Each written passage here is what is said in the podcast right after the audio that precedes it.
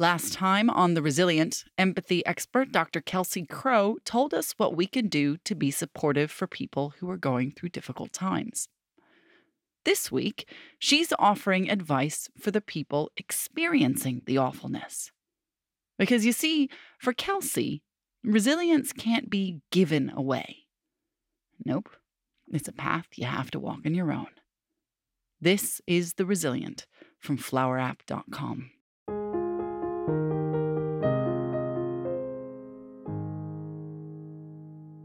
Kelsey Crowe is the co author of the book There Is No Good Card for This What to Say and Do When Life is Scary, Awful, and Unfair to People You Love.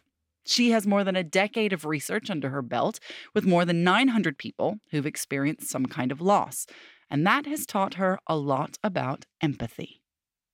But as she had to discover away from the books and the lectures and the experiments, empathy is only one part of the story. Grief is a social contract between the empathizer and the griever. That's right. Despite feeling overwhelmed, to achieve resilience, the griever's side also has to be upheld. Let's back up a bit. At the age of 21, Kelsey lost her mother to schizophrenia. She locked me out of her life. She had no family, and losing her mother meant a lot to her. I was completely alone.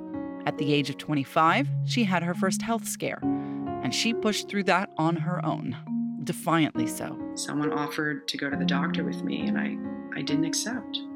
Instead, she figured the best way to deal with what was going down was to ignore it completely. Her emotional needs? My way of dealing with them was to pretend to everybody that they were not there. And I did that whole, my first time with diagnosis and treatment by myself. I'm guessing we've all been there.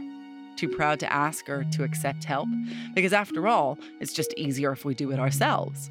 Sure, the offers from family and friends to help in any way they can are well meaning, but when you are in the midst of a crisis of coping, explaining exactly what needs doing and when and for whom, well, it's more laborious than just getting it done. There are as many different coping mechanisms as situations that need coping. Some people hide away. Some people shut down. And some people fill up their time so much that the actual work of coping is put off. And that is exactly what Kelsey did. And I accomplished a lot given what I'd gone through. I went into the Peace Corps. I then went into a PhD program. But while she was being totally awesome in her outward life, her inner child was struggling to cope.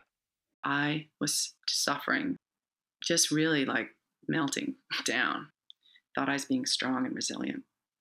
And in fact, I was wearing myself down. At some point in our lives, we have all found ourselves in exactly this situation. So submerged in our own issues that we really can't see the wood for the trees. Ten years passed. Kelsey recovered, regained her footing, and was doing really good stuff for other people. The now PhD was enjoying a period of relative silence. She was riding the status quo.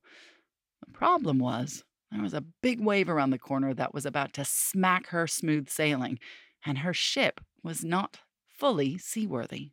Cut to where I had my breast cancer diagnosis. And someone offered to help. At the time, she was teaching regular empathy boot camps, workshops where she helps people to respond when someone they love has had bad news. The first part of this two parter talked about those, so if you'd like to hear about them, then have a listen to that episode. Now, there was nothing remarkable about this particular workshop day. Part of the workshop, I play a video that Megan Calcary Campbell, who's a breast cancer survivor and a friend of mine, took of herself reading an essay that she wrote. And I love this essay. And she speaks of the various ways that people helped her in her treatment. Uh, she called it her real immune system. The network of people who surrounded Megan, who gave what they could to allow her to build herself back up after life threw her down the well. When I first started chemotherapy, my friend Anne said to me, Will you let me clean your house? Please know that I'm here in any way that I can be. If the time isn't right now, that's okay. I'm here and will be here, and I'll ask again in the future. Anne offered something tangible, and crystallized that everyone has gifts, talents, and skills to share with the world. One person in that workshop observed in her video that she noticed what was being given. And my God, that was a profound shift for me. She noticed all of these small things that people did for her. And I realized that I had not noticed small things that people had done for me in my dark hour. It occurred to me that I have to be softer, not tougher, and that I have to notice what is being given me and not focus on what I don't receive. Around this time, Kelsey found a letter that she'd written to the only adult in her life after her mother shut her out. She was an old family friend who'd known the whole story and who didn't make excuses on either side. Kelsey had found herself moored after the Peace Corps, and in this ocean of emotional turmoil, she'd reached out. I had written to her that I had no place to go when I was returning from the Peace Corps. I didn't know where to book my ticket for. And she wrote me back, and she didn't offer me a place to stay. And that had hurt. And I pretty much cut her off after that. But looking at this decades old cry for help, Kelsey realized that her friend hadn't asked if she'd needed a place to stay, but if she'd needed a mother. And I did not see that when I was in the depths of my despair. And between the comment in the workshop and the discovery of this ancient lifeline, Kelsey realized what role the griever must play in developing personal resilience. In our darkest hours, we fail to see what we receive.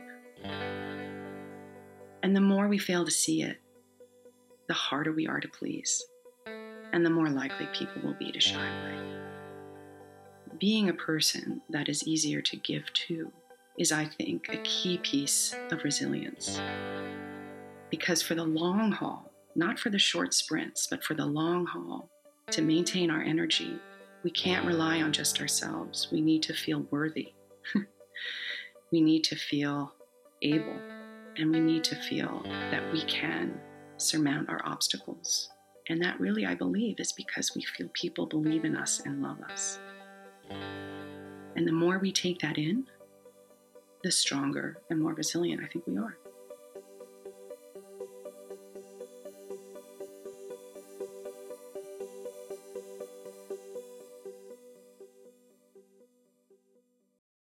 This has been The Resilient. I'm Aleks Krotoski. Thanks to Dr. Kelsey Crowe for joining us for the last two episodes and to the Dogpatch Tech team who connected us in the first place. Thanks to Katie McMurran who designed and mixed this episode. And finally, thanks to you for listening. If you like what you hear and you want us to keep making stories of the remarkable things like you do, rate us on iTunes. And don't forget to check out flowerapp.com for the one stop shop that helps you support others because life happens.